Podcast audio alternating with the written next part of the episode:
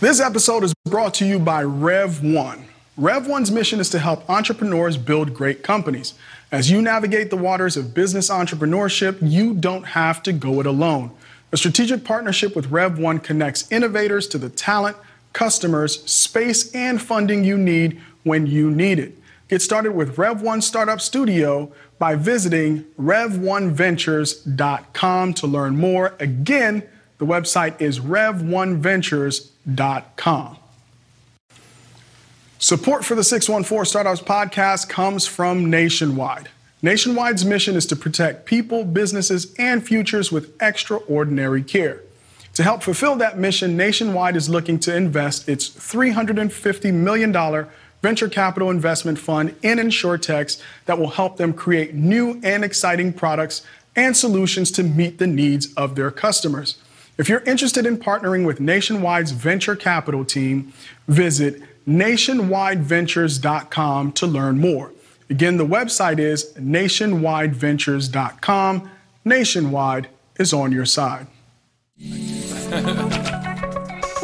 614 Startups Nation, welcome to another episode of the 614 Startups Podcast. My name is Elio Harmon, your host, and I have a very special guest, Dr. Tim Miller of Forge Biologics. Dr. Miller, welcome to the show. Thanks for having me. All right. Love to be here. So, I always like firsts, right? And I believe that you are our first biotech founder on the show. Cool. So, with the doctor in your title, we're going to go a little bit deeper than we normally do, right? All because right. I really want to explore this subject. It's really my first time talking about it. But before we dig in too deeply, we got to learn about you. All so, a bit of your personal and professional background. Sure. So I've been in biotech uh, for a little over 20 years, uh, going back into the late 90s, where I cut my teeth up in Cleveland uh, doing biotechs and gene therapy for kids with cystic fibrosis. And so I did some work in an early biotech company. Then I went back and did my PhD, you know, and had been in biotech company after biotech company. And for the past roughly 10 years, I've been a biotech CEO, um, both private and public companies. So have sat in all the chairs around a biotech table, working with regulators, to investors, to building companies and teams. Um, it's been a fun, uh, fun background to bring in, but really what a lot of this comes back to is trying to bridge science into how we can use it to help patients, um, especially those that have no other treatment available. All right, so your background as a clinician or as a researcher, your PhD, what area? Yeah, so I'm more on the research side, but on the historically, anyways. And the nice thing about it is it's the it's the translational part, right? You're trying to take science that people have been discovering on the benchtop, right, as we think about it, and moving that over into the bedside, right? So trying to translate good science into new drugs. So now, why the focus on rare diseases? Were you always pulled in that direction? What what caused you to kind of say, "Hey, this is where I want to spend my life's work"? Yeah, so a lot of it goes back to uh, one of my early mentors, uh, Dr. Pam Davis. She was the dean of the medical school for almost 20 years, and she had studied cystic fibrosis for years. Um, actually, under the person who had identified the gene, some of the genes for that, co- or the gene that caused cystic fibrosis. And so, you know, as I thought about what I wanted to do with my career, it was really trying to figure out, well, rare diseases, there are over 7,000 rare diseases. 90% of them have nothing in development for them. And these are kids um, that often they get a genetic diagnosis. They're told, you know, by the doctor, the parents are told by the doctor, I'm sorry, there's nothing we can do. Enjoy the time with your child. Doesn't sound like a really promising uh, life for, you know, to have. And so, you know, we wanted to try to start to bridge that, you know, using gene therapy to try to help those kids with genetic disorders. Okay, so let's set the table a little bit. Um, in terms of the, you know, a case per 1,000 or whatever, what is that benchmark for something to be considered a rare disease? Right. So in the United States, um, it's less than 200,000 people um, have it. In Europe, it's about 50,000. So you know, when we think about it, one of the cases that we might talk about is one of the ones that came out of Nationwide Children's Hospital, Zolgensma, for children with spinal muscular atrophy, for, for example. That affects about one in 10,000 kids. Wow. And in your research, or, or just in the research literature, are most rare diseases connected with something that develops at birth, or is it kind of something that you could potentially de- develop later on in life and early detection really matters? So what are you seeing in terms of a mix? Oh, lots to unpack in that particular question. So that's why you're here. So let's let's start let's start a little bit on the beginning. So, you know, oftentimes um, many diseases don't present themselves until a few years after birth, but there are some that present very very early. And we'll talk about a little bit about one of those that we're developing at Forge um, which is for infantile Krabbe disease. Uh, it's lethal. Most of the kids die by the age of two or three, and uh, there's nothing really else out there for them from a genetic standpoint. And we have one of the first of, the, of its kind in the world being developed at Forge, and it's currently in clinical trials now. Okay. But you asked another question, right? So it's more about um, you know how do we think about that approach? How do we think about trying to find those kids that have those rare genetic disorders so we can treat them? One of the mantras that we have, I think, in gene therapy that's been really elucidated over the past several years has been the earlier that we can intervene in a genetic disease with a genetic treatment, probably the better off for those kids because the damage will have been prevented rather than trying to correct it afterwards. So, and that's where we really come back to, to newborn screening. Mm-hmm. Right, so newborn screening is, you know, something that many rare diseases don't have, and we're trying to find more and more ways um, that we get more and more rare diseases on uh, the government or even the state's list to try to find uh, to try to find kids uh, very early. Yeah, so um, we're going to do a lot of unpacking on this mm-hmm. show. We're going to have a lot of fun. Great. Um, so I want to go to the issue, like you said, the dread of parents, right? The doctor going in telling them that their beautiful baby has a very rare condition with no treatment options a lot of those conversations, at least in developed countries, start even before you give you, you decide to have a kid, right? Some folks opt for genetic testing to look at risk mm-hmm. factors. Um, where are we as a healthcare system in really access being available to a lot of people doing some of those things, either before they decide to uh, have a kid or during pregnancy? Mm-hmm. What, what are your thoughts on that? Well, I think you highlighted one of the key questions is that a lot of times, depending on someone's background, genetic background, they know that there's risks in their family, right, for some form of genetic disease. And so oftentimes people will go and they'll try to do some form of, you know, screening ahead of time to make sure that they, they know their risk profile, right? You know, but you know what you're really talking about is is access to some of these new therapies and how do people get access to that? And you know that's one of the reasons why we work through the clinical trials, right? So we work with hospitals, we work with the FDA, we work with regulatory agencies to undergo these, you know, investigational new trials to basically test to see if clinical, if the new drug will be safe first. Then you check in to see if it's got some efficacy. Okay, great.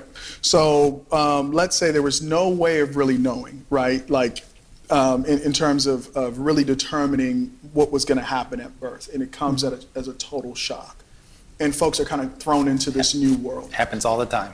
The promise of the work that you're doing, I want to kind of get some definitions there first because, hey, you're looking for any option at that point. So, what is the promise of gene therapy? What is it, and how, did, how can it help uh, people in that situation? So, for many of the genetic disorders that we look at, they're what we call autosomal recessive, which means that they're born with it but the, the disease is known. The gene that's causing it is known. And when you know what, the, what that disease is, you know what that gene is, you know what the target is. And so you can find ways to go in and try to fix it in some ways. And going back into probably the late 90s and early 2000s, a lot of that was, for example, we use enzyme replacement therapy. Genes make RNA, RNA makes protein. And so they know that the outcome was that this gene was defective, and so the protein was going to be defective. And so what um, people would do is they say, well, I'm going to just give you the protein, right? I'm going to give you a clotting factor. I'm going to give you an enzyme. Problem is, is that those you have to go in for those types of injections often every week. And if you've got a, um, a disease of the uh, central nervous system, that could mean a port into the back of your head. It could mean you have to drill holes into the skull um, and have something where you might have to drive and spend a night in the hospital every week to have some form of quality of life. Mm-hmm. The promise of gene therapy comes in when we might be able to remove all of those injections and limit it down to one right? So that alone is when you start thinking about you know the benefit for patients the benefits for families um, cost savings. You, know, you can remove a lot of those extraneous and you have the potential to reach more cells in the body in a more not permanent but semi-permanent fashion right, it's been a while since I've been in a biology class, mm-hmm. and I'm guessing for our audience, it might have been a while for you. And if you don't do this stuff every day, you sure. use it or lose it. It's like yep. a language, right? The language of biology. So when we're talking about a gene, mm-hmm. and you say we've identified the gene that causes this condition, give me like, uh, explain it to a five year old level, right? Of what is causing the disease in terms of how it expresses. Right. So you know, what you're, in many respects, you're referring to is the, the patient's journey for a diagnostic odyssey, right? So parents, sometimes a, a child will be born and something ends up going wrong. There's a cognitive delay, there's a learning delay. And so they'll end up going to their pediatrician and they'll have some probably some blood taken from the from the baby and they'll have it sent to a lab. And what that lab does is it tests for uh, usually you can limit it down to some idea around what the disease might be. And what they're looking at when I say gene, I mean the DNA, right? And so DNA is something that's inherited from the parents. And so the DNA is the thing that's going to be essentially there's been a mutation, right? And that essentially causes them to have a, a genetic deficit. Mm-hmm. But genes are mutated. So I'm going to use my YouTube University uh, to ask you questions now, okay? So, but genes are mutating all the time. But there are certain mutations that result in illness, right? And right. so that's, you know, some of it is just kind of natural, life mm-hmm. being life and sure. evolution and things happening within the DNA. But then certain times there's like a breakdown, right? Like right. something that eventually causes a problem. But let me go because we live in some spooky times, right? right. So it, I, I, can remember back to early conversations when they were mapping the genome, and like at some point we're going to know, and I think we do know now because everything has been mapped. But there's this fear of science, right? Of sure. hey, are you playing with something that you're not supposed to be playing mm-hmm. with? How, as a researcher, are you thinking about that? And then how do you think you position? A breakthrough like because the parents with the kids are not going to be the ones with the problem right, right. it's the people sure. who don't have kids that need the help that have opinions about things like that so given the climate that we live in and the research that you're doing and using terms like dna mm-hmm. what are your thoughts about how we communicate in an effective manner so that research like yours doesn't get stifled out of fear that we get the funding to it so that we could really get these breakthroughs yeah, so it's a it's a great question, and it, it really kind of gets to one of the the current questions of the time, which is like our, the COVID vaccine, right? So, you know, in um, in normal times, uh, you know, uh, a lot of these new genetic therapies have to go undergo rigorous testing, um, lots of studies that get done in a lab um, to test the safety, and to make sure that um, at the doses that you're going to give and stuff that there's no side effects, or that the side effects are very very minimal. Um, and a lot of times we do what's called a, essentially a risk to benefit ratio, right? So if you're, we'll use the example I mentioned earlier, a, a family that was born, a, a, child that had spinal muscular atrophy, that what happens for those patients is that they spend roughly 18 months on a ventilator for 16 hours a day. It's called floppy baby syndrome. You know, they have no movement, very little movement, and they end up having problems breathing, and um, that develops additional complications. So you know, they had to do a lot of studies for years, okay, to get to the point with the FDA that the FDA felt comfortable saying it was safe and that it worked. And so you go through this risk benefit, you know, around, well, there's nothing else out there that can help these patients, nothing to that level. But they were able to show that a single injection of a genetically modified virus, okay, can be used to deliver the correct version of the gene. And so a lot of gene therapy is co opting some of nature's tools, okay, tweaking them a little bit to use them as delivery vehicles. And so these kids, okay, after a single injection, five years later now, in many aspects, are up. They're walking, they're talking, they're able to interact with their parents. They survived and they thrived.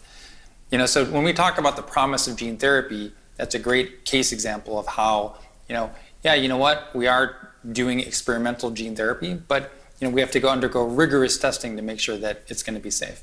Yeah, and it's that balance, right? Mm-hmm. And, and, and as a society and as people, gaining a greater understanding of behind the scenes and what's truly happening, I think is very important. And that's why conversations like this in a setting like this are very important. We hear a company like Forge Biologics, they're doing all these cool things, but it's great to break it down to know how the technology works and then how it's coming to market. So we're going to take a quick break. All right. And we'll be right back after a few words from our sponsor. Support for 614 Startups comes from the law firm of Dickinson Wright. with around 500 attorneys working from 19 offices across the US and Canada.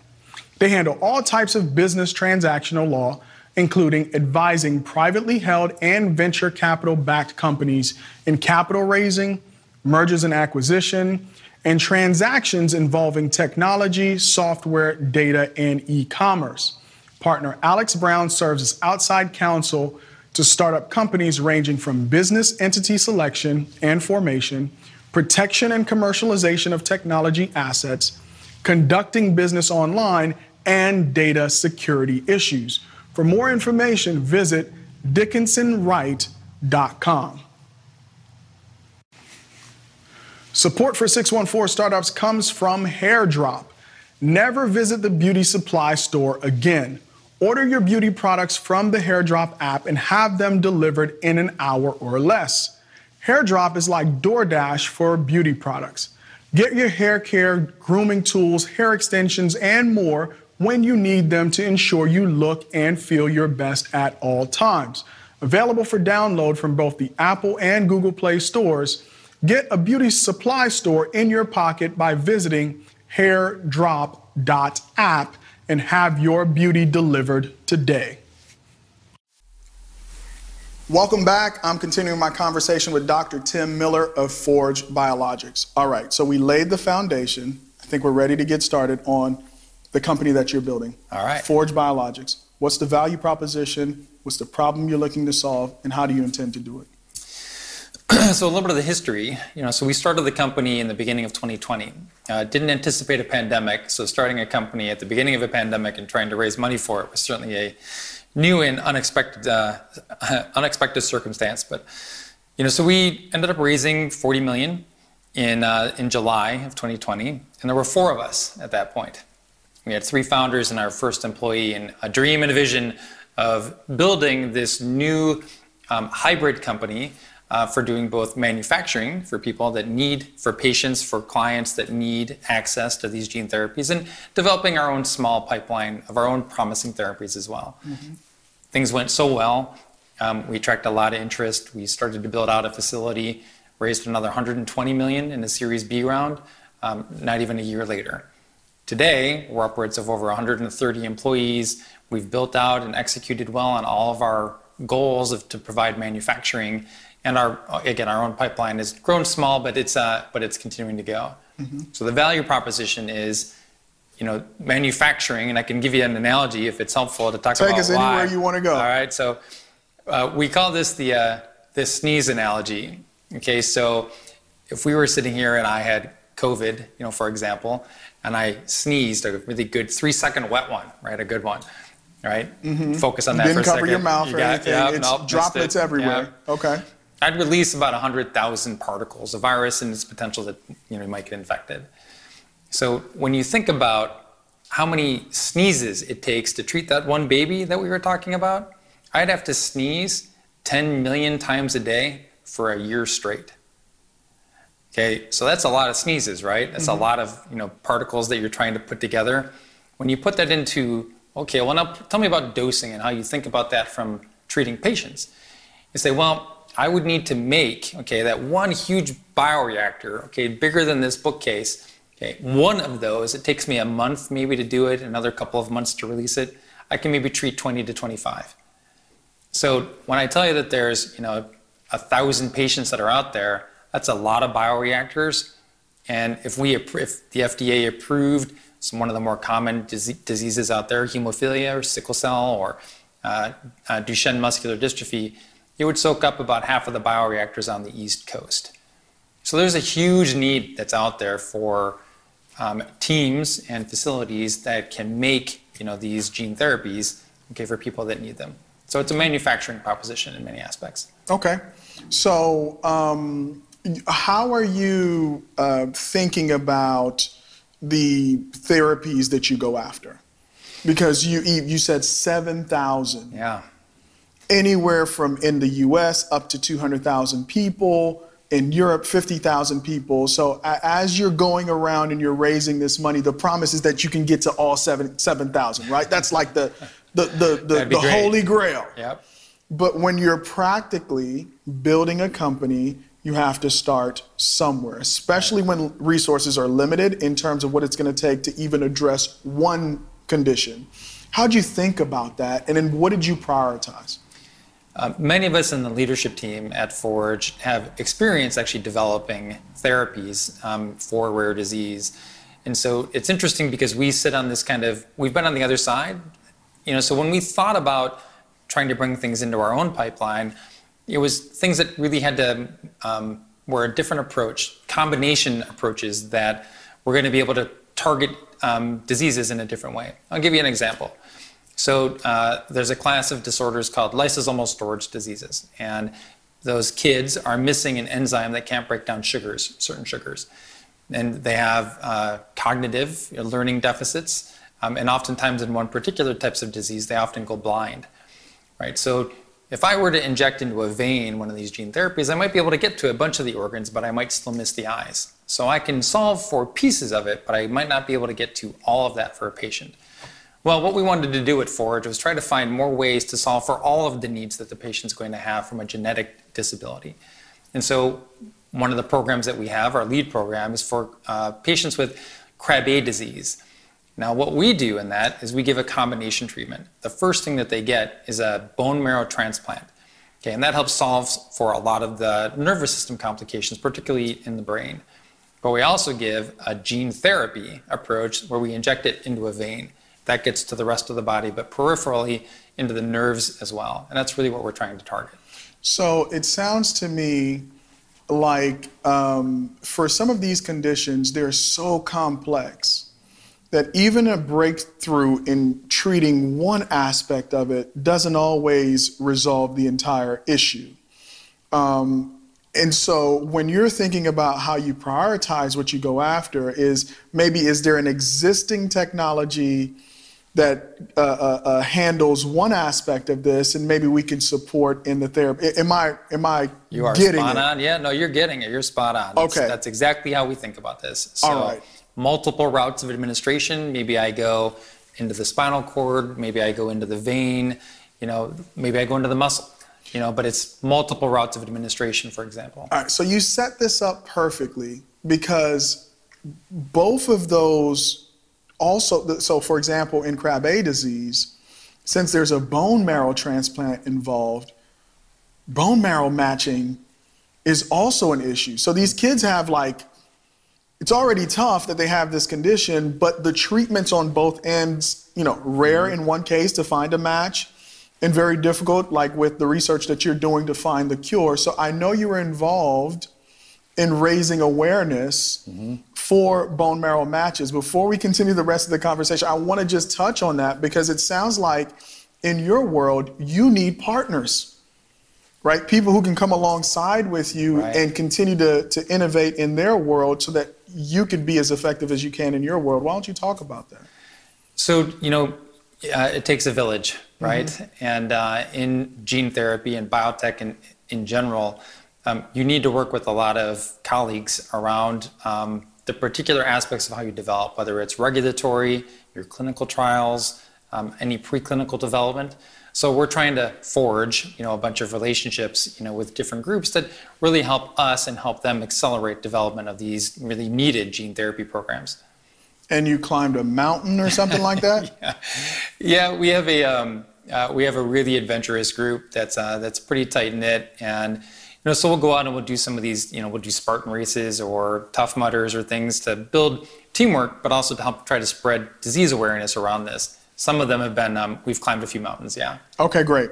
All right, now that we touched on that, so you you prioritizing your focus on Krabbe, um, and you know we hear this name a lot, but we very we don't know very much about this process. Is the FDA? Right. You got to get it through the FDA. So now that you've prioritized and you're developing right this therapy, what does that process look like to get to like clinical trials and then go through this whole process? What does it look like internally for your company? Well, I mean, it's it can be a years, multiple years long process. You first start with proof of concept, you know, and then you go to the uh, agency, the FDA, and say, hey, we have this idea. We've done some work that says that it looks like it might work.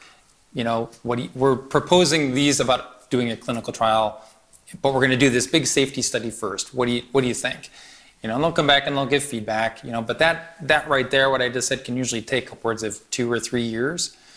Um, a lot of these programs that we look at for developing something for those 7,000 rare diseases come out of academic institutions. Great places like Nationwide Children's Hospital, Case Western Reserve. You know, many of the researchers there have spent 15 years or more. Um, our program came out of the University of Pittsburgh.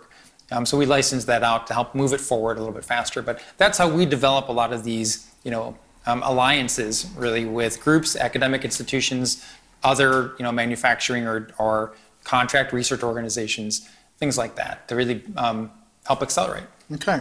So let's say, uh, where are you in the process? Safety, can you talk about it? Like, I can talk a little bit about it. Okay, so give me just the overview where you are in the process, how soon you expect, maybe if all goes well, fingers crossed, yep. you'll be able to go to market with your first uh, well, so, treatment. Well, don't jump the gun too fast. Okay. Yeah, all right, because what you first have to do is you go through all these studies and you go to the FDA and say, can we start a clinical trial?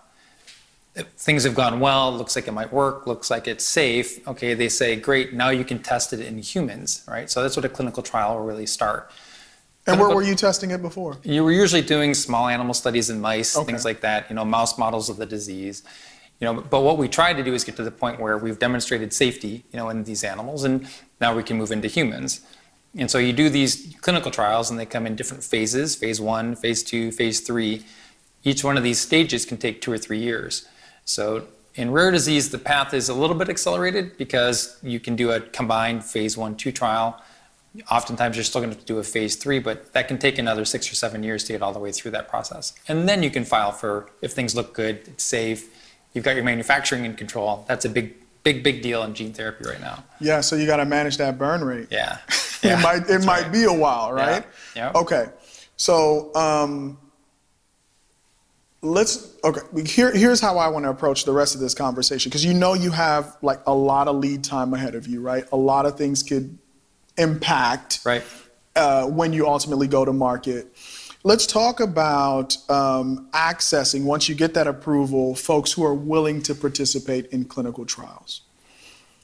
What does that process look like you know, because maybe it's in a very vulnerable population. Let's talk right. about some of the, the, kind of the sacrifices for people who are, in, in, you know, basically willing to go through the process of tr- uh, testing, right? These new technologies that will eventually benefit us all. What does that look like when, when you're going out and you're, you're finding people for clinical trials? Yeah, it's, it's tremendously difficult. You know, um, oftentimes what you work on with the FDA are what's called your enrollment criteria. You know, and so for example, our trial is, you know, from birth to one years old. You know, so if a parent comes in and says, "Well, I have a 13 or 14 month old that was diagnosed with this this disorder," we're not going to be able to treat them right now because we haven't demonstrated that safety in that age group, mm-hmm. right? So, you know, what we try to do is we try to do, you know, some of these mountain climbs and others to help raise awareness. Or, okay, not just about the disease, but out, but about a potential treatment. Mm-hmm. So it's a combined, and we have people in the company that that's part of their role you know, is to help spread awareness about gene therapy and about you know the diseases that we can target. Yeah. Well, you know, we have a platform. It's a small but growing platform. So if we can get involved and That'd spread the word, um, please let's do that. I think this is important work that you're doing. But sometimes regulation gets in the way, mm-hmm. right? And biotech and pharma. Sure regulation is ever present. I kind of got wind of something a couple years ago where people can opt in maybe a little bit easier into experimental hmm. treatments. Is that clinical trial or is that experimental after approval from the FDA? Have you, am I off base with what, you, you know, I don't have yeah, the, the, facts on that. You might be referring to what we think of as expanded access or mm-hmm. compassionate use. Okay. Right? So there are certain special circumstances where an individual, a family can apply to try to get access to one of these potentially life-saving you know, therapies. Challenges is that if enough data hasn't been generated there to demonstrate safety, it's going to be a little bit of a harder lift for them to try to get in. Mm-hmm. You know, but I think one of the important things, one of the messages to really focus on is that the promise of gene therapy. There's been so much success in the past six or seven years that shows that the approach that we're using looks like it's working, and it looks like it's working in many different diseases. That's what 2022 is going to look like. I think we're going to see a lot of really, really positive data coming out from many companies that say that their gene therapy has been working. All right, let's flash forward eight years and huge party at Forge Biologics, FDA approval. Right. Now you have to go to market, right? This is what everybody's been waiting for. Mm-hmm. You've been on this rodeo before. Some of your employees have not. What gear does the company then go in, right? You're in research, you're in development, you're, you're trying to make sure that this thing's safe and it works. It works. You have approval. What does that gear look like for Forge? Well, one of the uh, special things I think about Forge's model is that we're able to manufacture all of that here in Columbus. And it's taking that from very, very early preclinical work through the clinical trials, through what can be commercial manufacturing, because that's really one of the biggest challenges in the world is being able to manufacture. You, you might show that it's working in a clinical trial, but your manufacturing has to be up to quality, okay, to be able to do it as an actual registered product. And the important thing to note is that even at that eight years from now, that might be, we hope, the state that we're in. But what we'll have probably done is manufactured other client products, okay, that have already gone through that process at our facility in, Cle- in Columbus. That's a huge milestone. It's a big win for Columbus. It's a big win for those clients and those patients that are really going to need more and more of that access. All right, so you have uh, two streams of income, right? It sounds like you're going right. to be releasing your own treatments, yep, but you also right. could serve as a manufacturer for treatments that are ready to go to market today. Right. Very exciting stuff, and a perfect time to take a pause because I want to continue this conversation. But we'll be right back after a few words from our sponsors. All right, guys, let's all be honest with ourselves. How many times have you needed to get an oil change, clean your car, or get a tire rotation, and you've put it off for weeks on end? We're all guilty of it. My friends over at Vohnt set out to make delayed car care a thing of the past and created the most convenient and affordable way to care for your car. All you have to do is one, book your service and desired pickup location. Two, drop your keys with a certified Vohnt driver who picks up your car for you. And three, your car will be serviced and delivered back to you within three hours. From now on, the only thing you have to worry about is where you're going and who you're going with. Look, guys, I'm telling you, this is the future. Try out Vohnt, V O H N T dot com, and use promo code 614 startups for 20% off. Support for 614 startups comes from Color Coded Labs. It's time for a better career in tech. Introducing Color Coded Labs, a 16 week boot camp that does more than just teach basic code. It's a program designed to help you actually get a career in tech. At Color Coded Labs, we've removed all the barriers to help you learn the skills you need to start a career you love in weeks, not years all designed for people of color by people of color. Apply now at colorcodedlabs.com. 614 Startups thank uh, Nation, thank you so much for sticking with me. I'm continuing my conversation with Dr. Tim Miller of Forge Biologics. All right. Great to have a successful biotech story in the city, right? You have the dry powder. What's next? Well, you know, we've hired uh, 130 people in roughly 15 months. You know, but we're looking to expand. And, you know, we have a current expansion plan, you know, where we're targeting probably over 400 employees in the next couple of years. And being the number one dedicated global producer of this particular type of genetic therapy that clients can come in and use. It's a big lift. And, uh, you know, but a lot of the team has done it before, but really our current expansion plans are, you know, building, hiring more people, finishing our build out strategy, you know, and bringing in additional people to come in and visit Columbus and, and take part in, you know, a world leader in gene therapy manufacturing. Yeah, so we, we always hear about onshore manufacturing versus offshore manufacturing, and the fact that uh, these treatments are going to be developed and manufactured right here in Columbus, Ohio, is important. But I'm sure there's a little bit of give and take with that, right? Building all that manufacturing capacity here. So, right. how did you guys think about that and ultimately make the decision? Was it like a patriotic decision that you had to make, or you made some serious business considerations? Because there has to be a little bit of uh, give and take with this kind of decision. Well, you know, Columbus is really an area where we think of it, it's kind of hope in the heartland, mm-hmm. right? Um, you've got a great hospital, you've got Drive Capital, right? One of the, the largest, if not the largest VC in the Midwest You've got a couple of other gene therapy companies that have sprung up around here. So, you know, what we're really trying to do is build the ecosystem, right? And the part of building a biotech company isn't just about what you've got, you know, in your own building, but it's the how do you support in and around the space, the city, the state. The state's been super helpful in providing support, providing help, you know, but those are some of the things that I think when we looked at why here, that was it. Okay.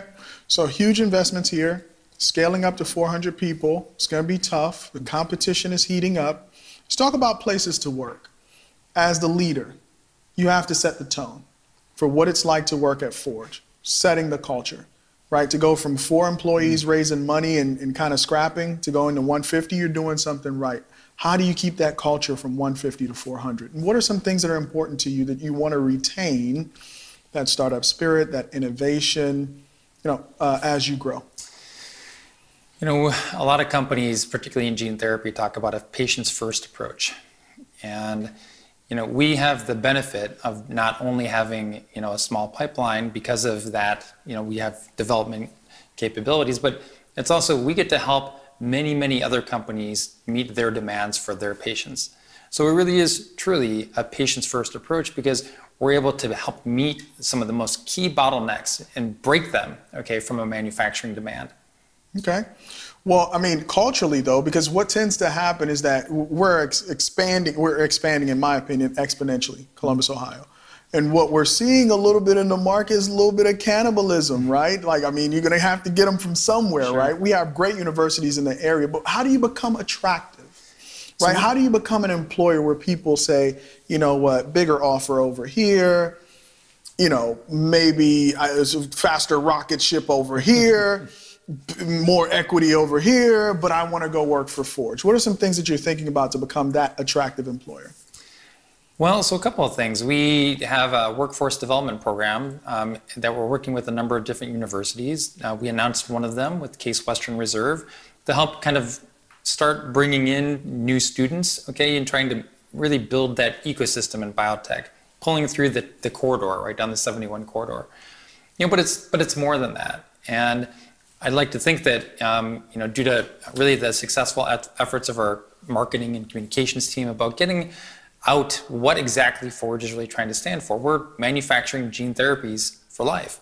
Without these types of gene therapies, you know, um, many of these kids are really going to suffer, have the potential to suffer. And so, you know, from a cultural standpoint, people have come and bought into that mission. We're recruiting people from the coasts, all over the place, and um, I think that's what's really helping hold and, and continuing to build in our mission. Yeah, the mission matters right? And I, I, think you have one of those products where you really have the ability to change someone's life, right? Their trajectory is X. Yep. And due to an intervention that you have with them, their trajectory is Y. And there are very few companies that really offer employees that opportunity. So I think definitely mission matters for you.